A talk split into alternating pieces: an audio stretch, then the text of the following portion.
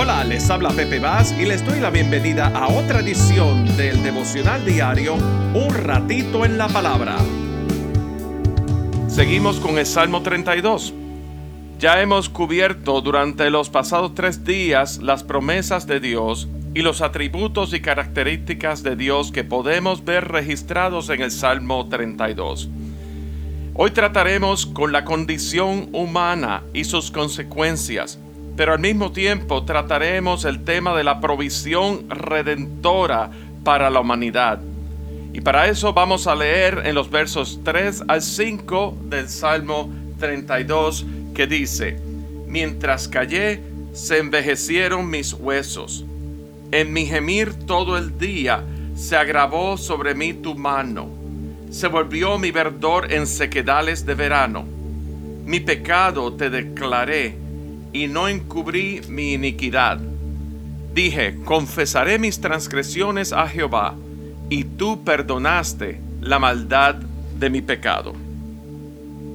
Lo primero que queremos señalar es que está claro que el salmista tiene una relación personal con Dios, pero que esa relación se ha deteriorado por causa de algún pecado cometido. Entonces lo que era una expresión de júbilo y esperanza en Dios se ha vuelto en una lucha angustiosa en su ser interior. Para el creyente, los que hemos nacido de nuevo y que hemos reconocido personalmente y experimentado una comunión con Dios por medio de Jesucristo, nuestro corazón se sensibiliza ante cualquier cosa que podamos hacer fuera del agrado de Dios. Eso es algo que el no creyente no puede experimentar. Para el no creyente, el temor de Dios no existe. Por consiguiente, es insensible ante el pecado. Y como el temor de Dios no existe para el que no cree, y la insensibilidad ante el pecado está muy presente, entonces lo que ocurre es que comienzan a razonar y a buscar filosofías y puntos de vista que apoyen su postura insensible ante el pecado la, no necesidad de arrepentirse. Y un ejemplo de esto lo vamos a ver hacia lo que es la cosmovisión panteísta. Y la cosmovisión panteísta, eh, esta información la estoy leyendo directamente del portal de la iglesia Unity, que ha sido históricamente uno de los más grandes exponentes de la filosofía panteísta y ese, pero ese pensamiento es compartido por otras filosofías como la hinduista, budistas y otras extracciones del movimiento de la nueva era. Pero bien, la cosmovisión panteísta entiende que el hombre es espiritual y que esa espiritualidad consiste en que el Espíritu de Dios que vivía en Jesús vive en cada persona y eso nos hace seres divinos. Por lo tanto, la naturaleza del hombre es inherentemente buena. El panteísta se refiere y usa el término de el Cristo como esa parte de Dios y esa o esa chispa de divinidad en nosotros. Para el panteísta el pecado es una separación de Dios y es importante, y hago un paréntesis, para puntualizar que el panteísta ve a Dios solamente como el bien en la conciencia. Y en base a eso, el panteísta ve la salvación como algo que no sucede después de la muerte. Ella tiene lugar cada vez que albergamos pensamientos de temor, ansiedad, preocupación y duda, en lugar de pensamientos de amor, armonía, júbilo y paz. El panteísta ve la caída como un asunto de nuestra conciencia cuando pensamos negativamente. Para el panteísta, el cielo y el infierno son estados de conciencia, no sitios geográficos. Nosotros creamos nuestro propio cielo o infierno aquí y ahora por nuestros pensamientos, palabras y acciones, según el pensamiento panteísta. Pero tristemente, ese pensamiento se ha infiltrado aún dentro de la iglesia. Y a través de personas como Rob Bell, el ex pastor de la iglesia Mars Hills Bible Church en Michigan, y su libro El amor siempre gana, se postula el misma, la misma postura en cuanto al infierno y el cielo. Pero en fin, para el panteísta, todo es Dios. pan significa todo y teísta significa Dios. Como para ellos la realidad es idéntica a la divinidad y todas las cosas componen un Dios inmanente que todo lo abarca, entonces el hombre no necesita reconocer a un Dios personal, ya que dentro de sí mismo es un ser divino o un pequeño Dios. Y me he tomado el tiempo para explicar esto porque muchos cristianos y en muchas iglesias han adoptado, como ya dije, posturas y expresiones extraídas del panteísmo. Una de ellas es, por ejemplo, referirse al universo en lugar de referirse a Dios. Una de tantas. Por eso es que el no creyente es insensible al pecado. El Pablo mismo en su primera carta a Timoteo habla de buena conciencia y mala conciencia. La buena conciencia es el conocimiento moral que Dios da a cada persona esto ocurre por causa del Espíritu Santo que vive y mora en la vida del creyente, que ha puesto su fe en el conocimiento salvador y redentor de Jesucristo. Por causa de esto, nuestras vidas son transformadas a la, a la imagen de Cristo Jesús. La mala conciencia, en cambio, es lo que Pablo llama tener la conciencia cauterizada. Es una conciencia muerta e insensible que no tiene remordimiento por lo malo que hace, ni puede distinguir entre el bien y el mal. En otras palabras, no siente dolor por su pecado. David, en el Salmo 32, por el contrario, expresa dolor y, conciencia y un cargo de conciencia por su pecado. Y volviendo al verso 3, dice, mientras callé, se envejecieron mis huesos y en mi gemir todo el día. El Espíritu Santo redarguye de pecado al punto que podemos sentirnos tristes, inquietos y hasta puede causar un nivel de estrés al nivel de llegar al dolor físico y podernos enfermar. Ese sentir continuará acentuándose mientras sigamos postergando la confesión al Señor y el reconocimiento delante de Dios de que hemos pecado. De ahí David dice, mientras callé, mientras permanezcamos callados, sin confesar, sentiremos el redarguir del Espíritu Santo martillándonos por dentro. Eso también lo expresa David en el verso 4, porque de día y de noche se agravó sobre mí tu mano, y se volvió mi verdor en sequedales de verano. En ese martilleo del Espíritu Santo sobre nuestras conciencias, no podremos estar tranquilos. Nos sentiremos que perdemos vitalidad y vigor. Es un agotamiento físico, mental y emocional. Se agravó sobre mí tu mano. Es como que todo lo que nos rodea se va complicando. El verso 5. Ante esa realidad David prosigue. Mi pecado, condición, y lo dice en singular, mi pecado te declaré y no encubrí mi iniquidad. Dije, confesaré mis transgresiones a Jehová. Ciertamente no hay nada que pueda ser encubierto de Dios. Dios todo lo sabe y conoce. El mismo salmista dice en el Salmo 139, versículo 7, ¿a dónde me iré de tu espíritu? Cuando el Espíritu Santo redarguye, no podemos escapar de él. Y luego sigue, ¿a dónde huiré de tu presencia? Los que hemos sido salvos y redimidos por la sangre de Cristo Jesús somos inseparables de Él. No podemos apartarnos de aquel que conoce aún desde lejos todos nuestros pensamientos.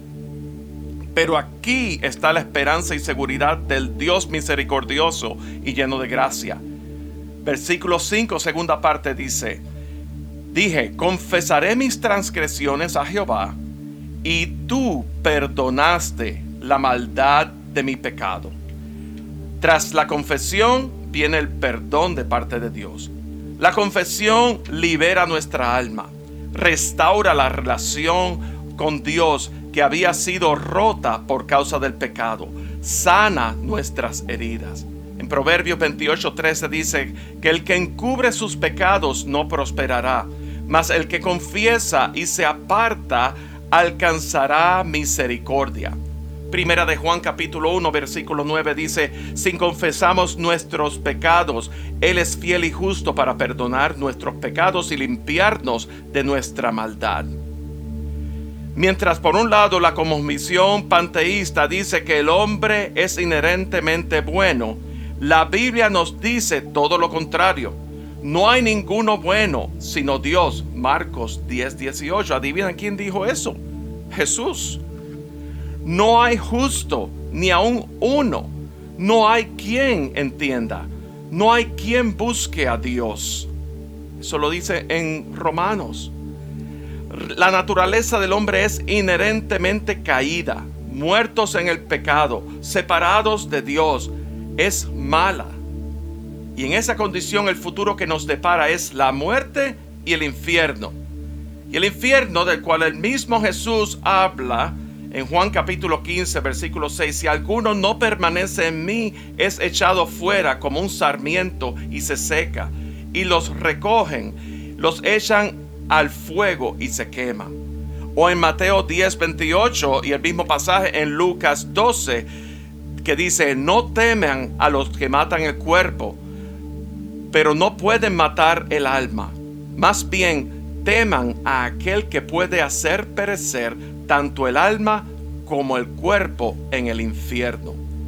Mateo 7, 21 al 23, Jesús dice, no todo el que me dice Señor, Señor, entrará en el reino de los cielos, sino el que hace la voluntad del Padre que está en los cielos. Muchos me dirán en aquel día, Señor, Señor, ¿no profetizamos en tu nombre? ¿Y en tu nombre echamos fuera demonios? ¿Y en tu nombre hicimos muchos milagros? Y entonces les declararé, jamás os conocí, apartaos los que practican la iniquidad. De manera que el pecado trasciende nuestros pensamientos negativos. El pecado nos lleva al infierno mismo. El poeta puertorriqueño Juan Antonio Correger decía muy acertadamente en uno de sus poemas, sabe el hombre dónde nace y no dónde va a morir. En Hebreos capítulo 9, versículo 27, confirma que está decretado que los hombres mueran una sola vez y después de esto el juicio. De manera que el sentido de nuestra eternidad y a dónde la vamos a pasar está muy claro en las escrituras, desmantelando cualquier tipo de filosofía o doctrina panteísta que hable en contra de ella. Si tú no has recibido a Cristo Jesús como Señor y Salvador y no crees, hay una invitación que Jesús mismo está haciendo y está en Mateo capítulo 7 versos 13 y 14. Entrad por la puerta estrecha, porque ancha es la puerta y espacioso el camino que lleva a la perdición, y muchos son los que entran por ella, porque estrecha es la puerta y angosto el camino que lleva a la vida, y pocos son los que la hallan. El mundo, los medios, la popularidad, las celebridades van a hacer una promoción de un camino ancho, de un camino espacioso, de un camino atractivo a nuestros ojos, pero que al final de cuentas es un camino lleno de engaños. Pero muchos son los que entran por ella. Pero ese es el camino que lleva a la perdición. Jesús te está invitando a que entres por la puerta estrecha. Esa puerta que, de quien Jesús dijo, yo soy la puerta, el que por mí entrare será salvo. Es una puerta que no es atractiva, que el mundo la, le culpa de ser intolerable, que incluso es una amenaza para el sistema de creencia de este mundo. Es la puerta que te dice que tú eres pecador, que yo soy pecador y que todos pecaron y fueron destituidos de la gloria de Dios. Pero es la puerta que te dice que si tú crees que Jesús murió pagando el precio del pecado en la cruz del Calvario, serás salvo. Si tú crees que Jesús murió, derramó su sangre preciosa y que su sacrificio es suficiente para salvar tu vida, para restaurar esa relación personal con Dios. Para los que hemos recibido a Jesús como Señor y Salvador, Él ha venido a morar en nuestras vidas y por causa de que su Espíritu Santo está en nosotros, podemos ver el gran amor y la benignidad de Dios que nos cautiva y nos conlleva al arrepentimiento. Y con ello nos da el sentido de urgencia de reconocer delante de Dios nuestra condición inherente de pecado mediante la confesión a Él, para que por consiguiente seamos perdonados de nuestras iniquidades y transgresiones. Y con ello la libertad de ser restaurados, la, sanidad a nuestra alma y la paz de Cristo Jesús sobre nosotros. Este devocional se emite todos los días de lunes a viernes a través de las plataformas de Spotify, Apple Podcasts y YouTube. Suscríbanse a este podcast buscando a Pepe Bass Jr. y allí encontrarán recursos del devocional diario, el mensaje de la semana, música y mensajes de interés para todos. Pero muy importante, compártelo con tus amigos para que nos ayuden a crecer nuestra audiencia y a difundir el mensaje de salvación por medio de Jesucristo. También estamos en las redes sociales de Facebook, Instagram y Twitter.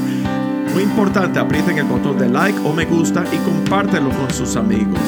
Que Dios te bendiga grandemente y será hasta nuestra próxima edición de Un ratito en la palabra. Que la luz de tu palabra mi mente sea renovada